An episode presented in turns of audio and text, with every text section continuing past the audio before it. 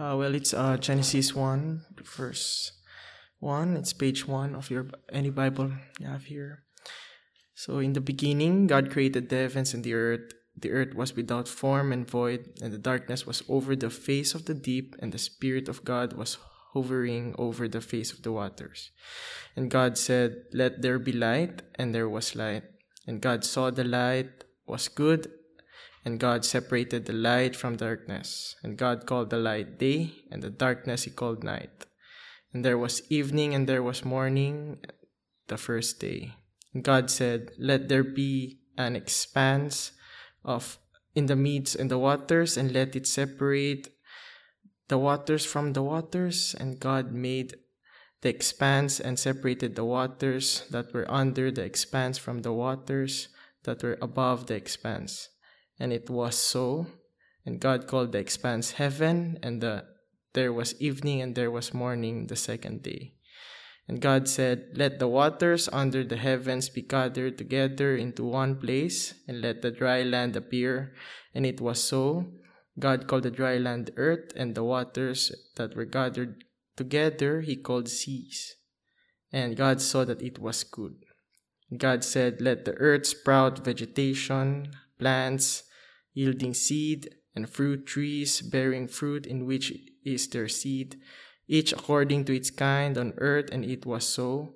The earth brought forth vegetation, plants yielding seed according to their own kinds, and bear and trees bearing fruit in which in their seed, each according to its own kind. And God saw that it was good, and there was evening and there was morning the third day. And God said, Let there be lights in the expanse of the heavens to separate the day from the night, and let there let them be for signs and for seasons, and for days and years, and let them be lights in the expanse of the heavens, and give light upon the earth. And it was so. And God made the two great lights. The greater light ruled the day, and the lesser light ruled the night, and the stars and God set them in the expanse of the heaven to give light on the earth, to rule over the day and over the night, and to separate the light from the darkness. And God saw that it was good. And there was evening and there was morning the fourth day. And God said, Let the waters swarm with swarms of living creatures, and let birds fly above the earth across the expanse of the heavens. So God created the great sea creatures and every living creature that moves, with which the waters swarm, according to their kinds, and every winged bird according to its kind. And God saw that it was good. And God blessed them, saying, Be fruitful and multiply, and fill the waters in the sea, and let birds multiply on the earth. And there was evening, and there was morning the fifth day. And God said, Let the earth bring forth living creatures according to their kinds, livestock and creeping things, and beasts of the earth according to their kinds. And it was so. And God made the beasts of the earth according to their kinds, and the livestock according to their kinds, and everything that creeps on the ground according to its kind. And God said that it was good. And God said, let us make man in our image, after our likeness, and let them have dominion over the fish of the sea, and over the birds of the heavens, and over the livestock, and over all the earth, and over every creeping thing that creeps on the earth. So God created man in his own image, in the image of God he created him. Male and female he created them. And God blessed them God said to them, Be fruitful and multiply and fill the earth and subdue it, and have dominion over the fish of the sea, and over the birds of the heavens, and over every living thing that moves on the earth. And God said, Behold, I have given you and, and every plant yielding seed fruit that is on the face of all the earth, and every tree with seed in its fruit. You shall have them for food and to every beast of the earth, and to every bird of the heavens, and everything that creeps on the earth, everything that has the breath of life. I have given every green plant for food. And it was so.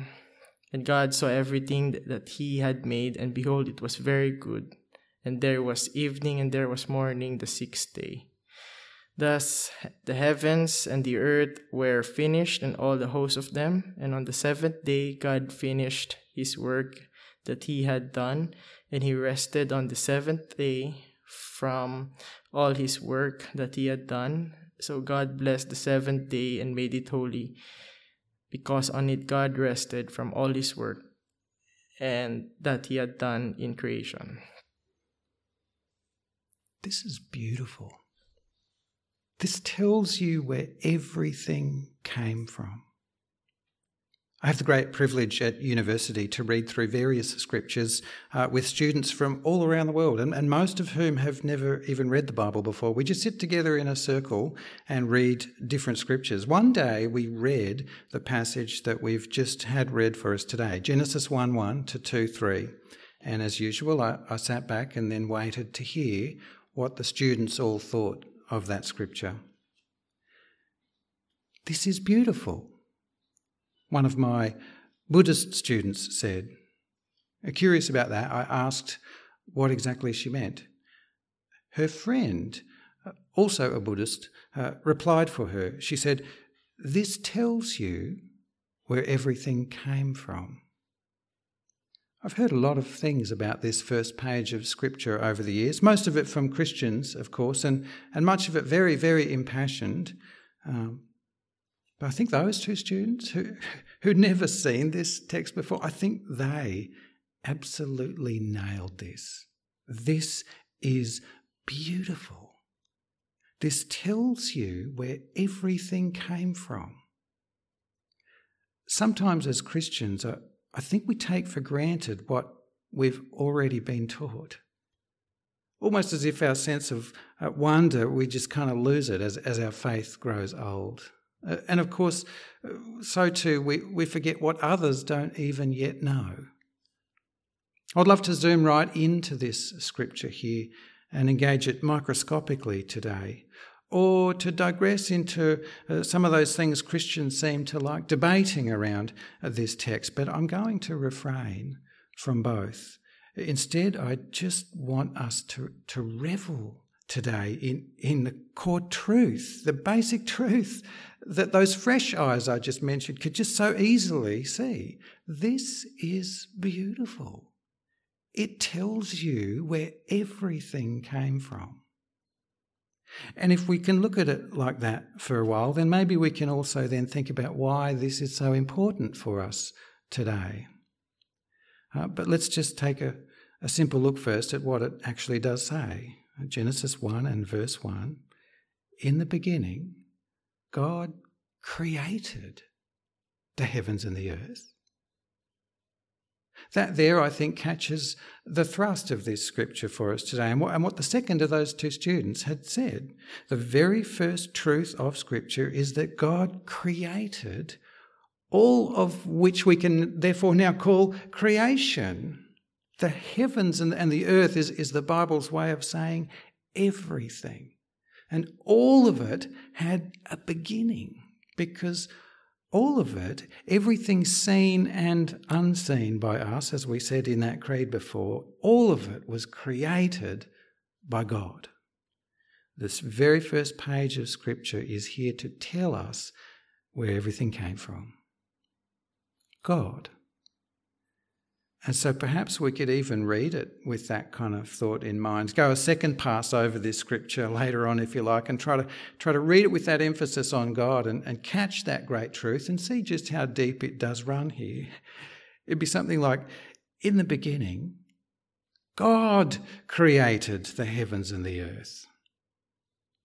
The earth was without form and void, and darkness was over the face of the deep, and the Spirit of God was hovering over the face of the waters. And God said, Let there be light. And there was light. And God separated the light from the darkness, and so on and so on it would go. God said, Let there be an expanse in the midst of the waters, and let, let it separate the waters from the waters.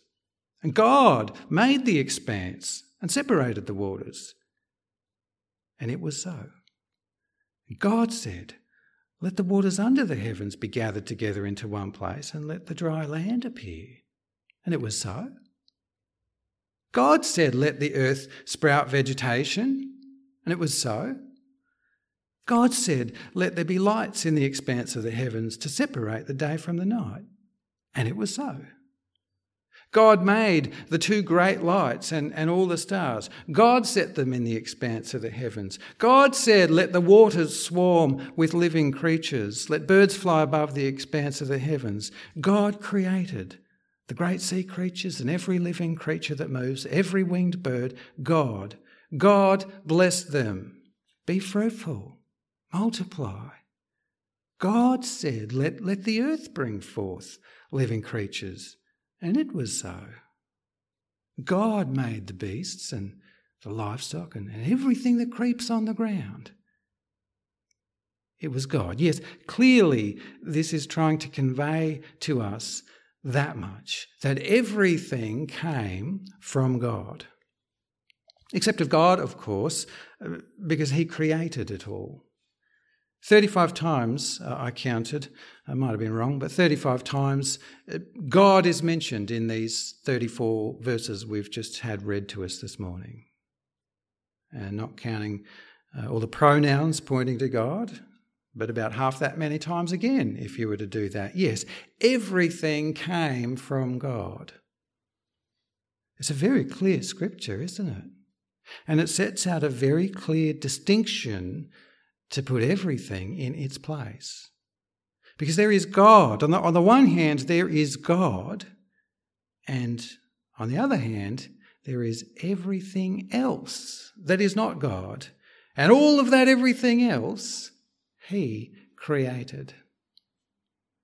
And in all that, I think, is what lies what the first of those two students had said. This is beautiful. The sheer beauty of this truth, because God lovingly did all of this. All of this that we so easily just take for granted or, or even ignore in our, in our routine and regular day. But God did what was good, running six times through that text. God did what was good because God is good. The sheer wonder at uh, creation uh, and, and God who created creation that that those two Buddhist students felt that, that that sense of wonder should be even stronger in our minds, brothers and sisters, as we live out our lives under God. And, and it should only continue to grow all the more wondrous for the rest of our lives. And the more it grows, the more it will clarify our whole way of thinking about us and about God. Our theology, that this truth here will set everything else in our thinking in place. Because this truth sets up God's sovereignty, his authorship, and his authority, therefore, uh, over all things, whether seen or unseen, everything in his creation. He has the right to rule his creation. He has the right to do with it as he wills. And yet, at the same time, here, it shows us his love and his purpose and his order and, and his goodness in creation. And his providence for his creation, too, mind you. If you look again at verse 29, God said to man, Behold, I have given you every plant yielding seed that is on the face of all the earth, and every tree with uh, seed in its fruit. You, you shall have them for food. And to the animals too is providence, verse 30. To everything that has the breath of life in it, God said, I have given you every green plant for food. And it was so. God is the sovereign creator and provider of and, and for all things. And we cannot make sense of Scripture either without this first great truth here about God, because everything the Bible goes on to reveal after page one here is predicated upon this. So we read in places, just for example, places like Isaiah 40. I'll read a few chunks and catch the same sense here that we're looking at of God's sovereignty and, and the implications of that sovereignty of God as I pick out a few chunks from Isaiah 40. First, some rhetorical questions in, in verse 12. Who has measured the waters in the hollow of his hand and marked off the heavens with a span? Enclosed the dust of the earth in a measure, and weighed the mountains in scales and, and the hills in a balance. Who has measured the Spirit of the Lord? Or what man shows him his counsel? Whom did he consult, and, and who made him understand? Who taught him the path of justice, and taught him knowledge, and showed him the way of understanding? Or a little bit further in that chapter. To whom then will you liken God? Or what likeness compare with him? An idol? A craftsman casts it, and, and a goldsmith overlays it with gold and casts for it silver chains. He who is too impoverished for an offering chooses wood that will not rot, and he seeks out a skilful craftsman to set up an, an idol that will not move. Do you not know? Do you not hear? Has it not been told you from the beginning? Have you not understood from the foundations of the earth? It is He who sits above the circle of the earth, and its inhabitants are like grasshoppers. He who stretches out the heavens like a curtain and spreads them like a tent to dwell in. is he who brings princes to nothing and, and makes the rulers of the earth as emptiness. The implications of his sovereignty, you see, or even a bit later in that chapter. Uh, why do you say, O Jacob, and, and speak, O Israel? My way is hidden from the Lord. My right is disregarded by my God. Have you not known? Have you not heard? The Lord is the everlasting God, the creator of the ends of the earth. He does not grow faint or, or grow weary. His understanding is unsearchable. He gives power to the faint. And to him who has no might, he increases strength.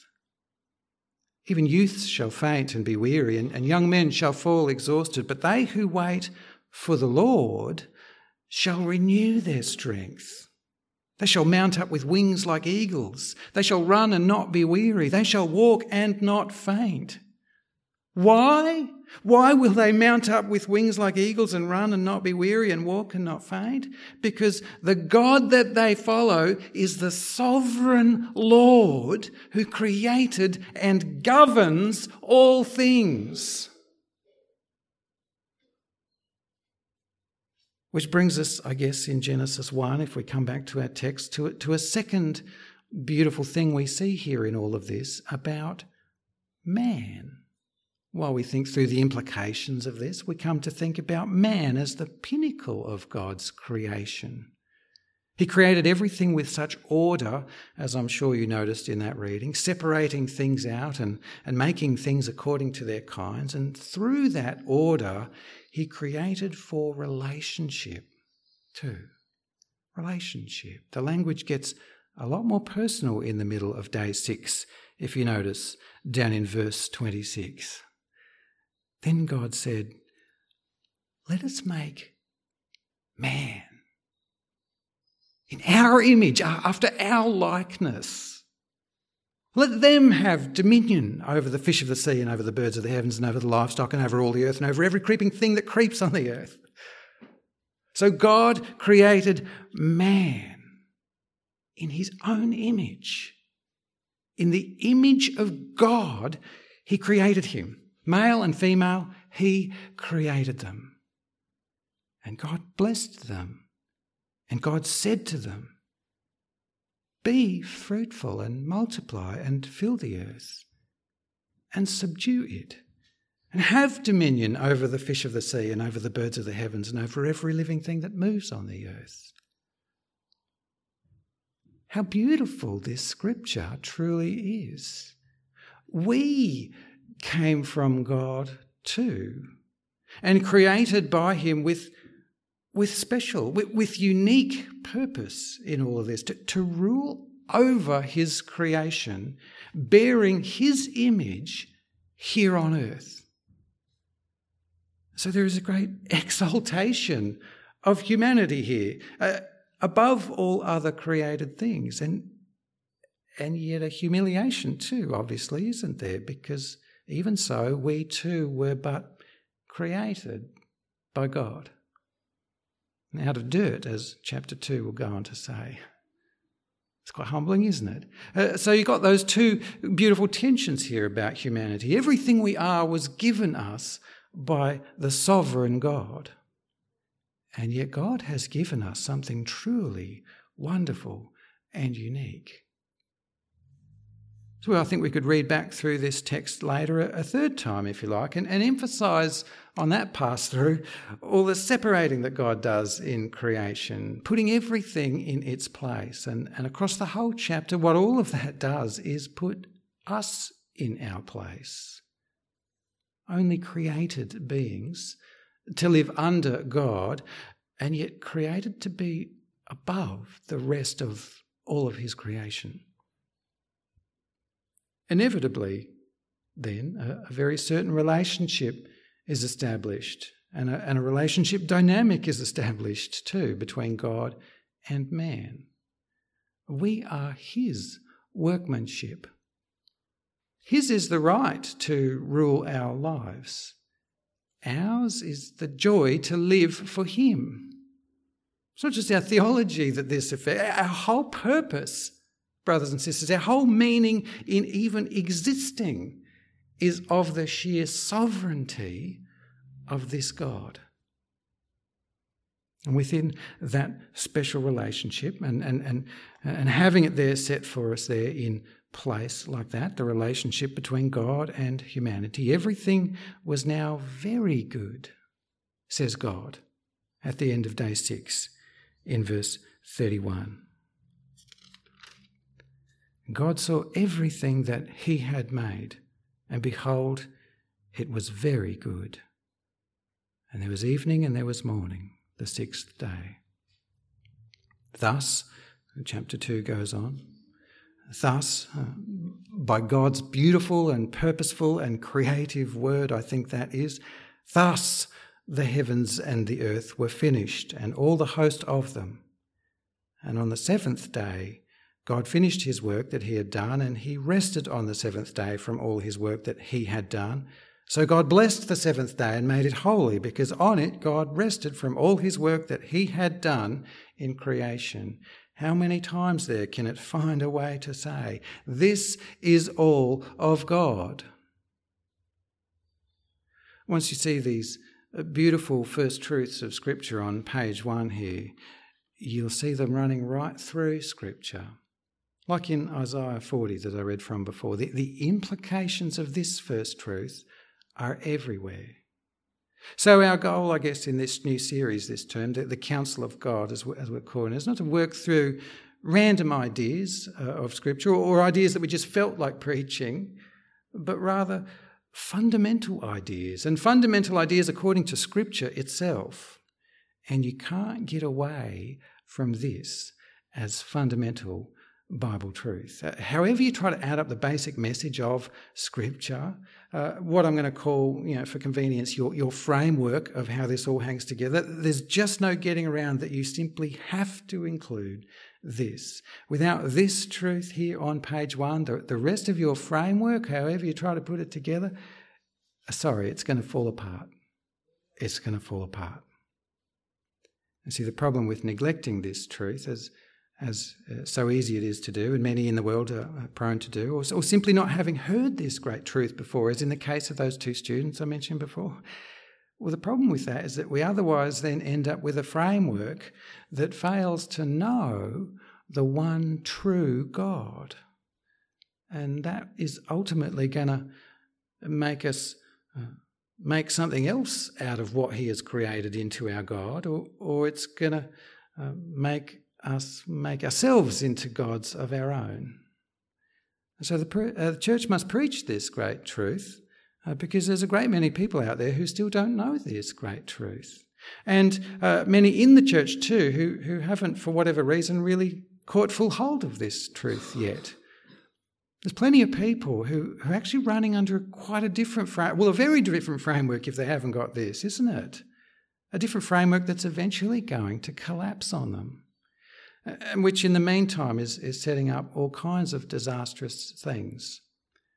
But chiefly, without the place of God in this uh, first great truth, well, well, man tries to rise up above God, is what we instinctively do. Man tries to rise up and take the place of God in our lives. You, you can see examples of that everywhere in society. And I was thinking, I don't even think I need to explain that one. But, but this is the reason behind that great disaster.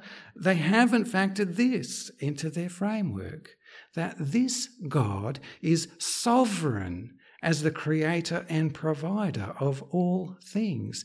He is God, and we are all but of His creation.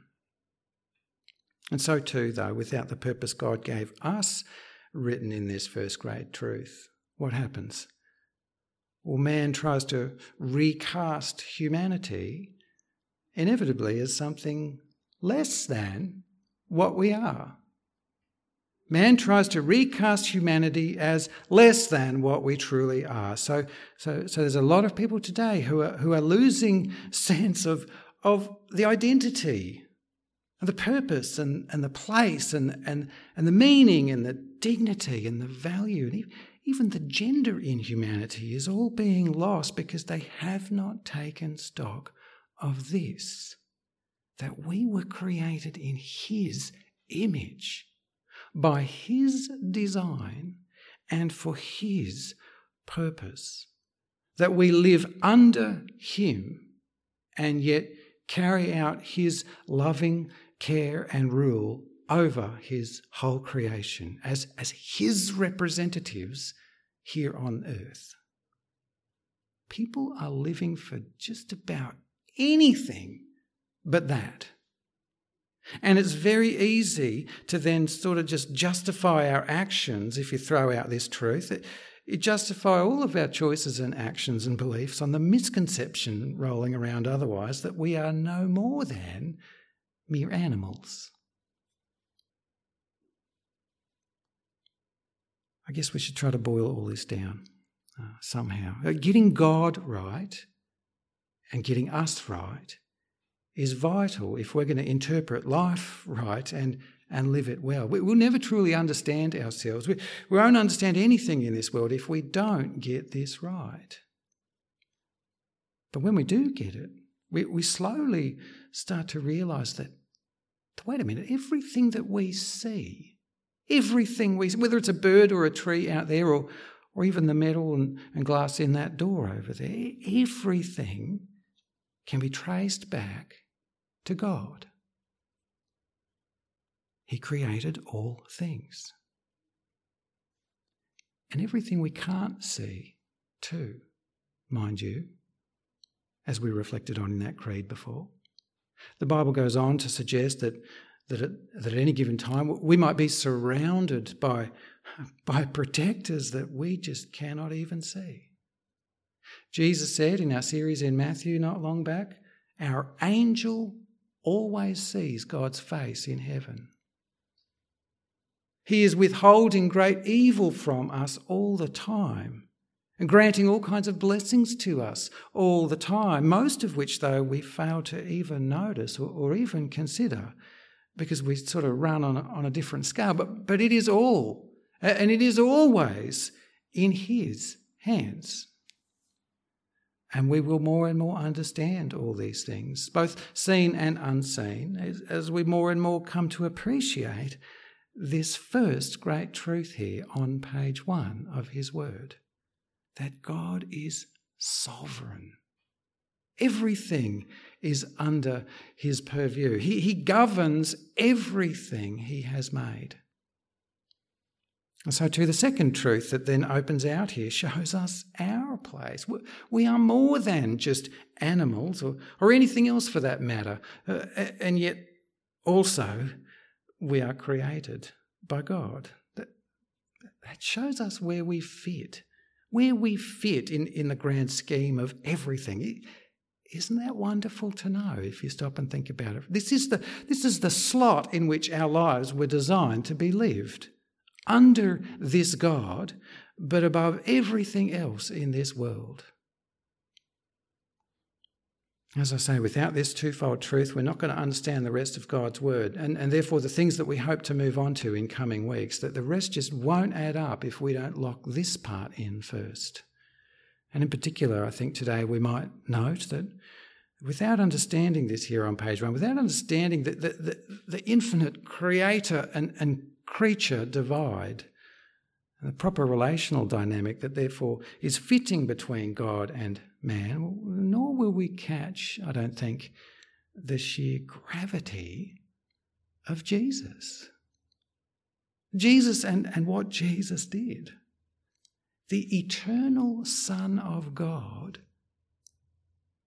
became man.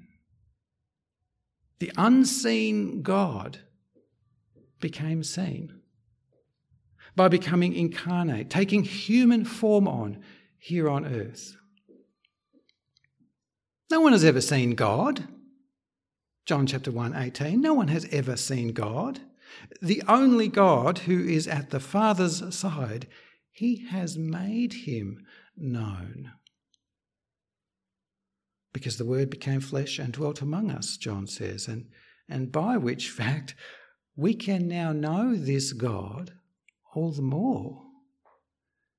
That's not going to hold all its wonder for us that it should hold unless we first lock this in on page one. The infinite distinction that existed and had to exist, of course, between the Creator and His creation, which He chose to overcome. He took on something of his creation into himself. But so too, of course, he did that for a reason, didn't he? He did that to die on a cross for the sin of man. Hebrews chapter 2 and verse 17 says, Therefore, he had to be made like his brothers in every respect, so that he might become a merciful and faithful high priest in the service of God, to make propitiation for the sins of the people. All things that we hope to go on with in this series, but for today, he, he took on our form so that he could take on himself in that form our judgment, the judgment that is required for our sin against him. That can only really uh, find our proper sense of wonder if we have first caught here on page one the sovereignty of this God who created and governs all things. So, this first truth that sets out with such clear distinction both God and his creation and, and sets up for us the, the relational dynamic that has to be, therefore, between God and man, it also, as I say, informs all the later truths of Scripture that flow on. Everything we hope to look at in this series in due course, things like sin and, and forgiveness and renewal and, and church and, and glory, all of it is predicated on this. But more foundationally, I think, and, and for today's, today's purposes, I think, uh, it should first check us in the sense of who we are. This should first check the autonomous pride that we all kind of carry to some extent as sinful, rebellious human beings. Because when we understand His sovereignty and, and when we understand our place, we will surrender and we will sit under and we will truly then worship our God. And only, of course, our God. So we best pray this word has its way with us today, even today, so that our hearts aren't in any way cold against this awesome God. Let's pray. Heavenly Father, we always thank you for your word to us in Scripture. And so we thank you for this word here today. We pray that you'd help us to better grasp the truth here in this word we've been looking at. And as we do that, we, well, we have to just say thank you, Father. Thank you for all that you have done and, and continue to do in our lives to the tiniest micro details in our lives that we so easily ignore. We concede that this is all in your hands. And so we say thank you for all these things. And we pray, help us to see that, that all things do sit in your hands, that even time and space are in your hands. Rewire us with this truth here, Father, wherever needs be in our hearts, to better live by this word and the truth in this word, so that so that we would properly receive your counsel in, in the depths of our heart across all of these scriptures, Lord. Reshape us first by this and, and make us new by this to live according to your will more and more, we pray.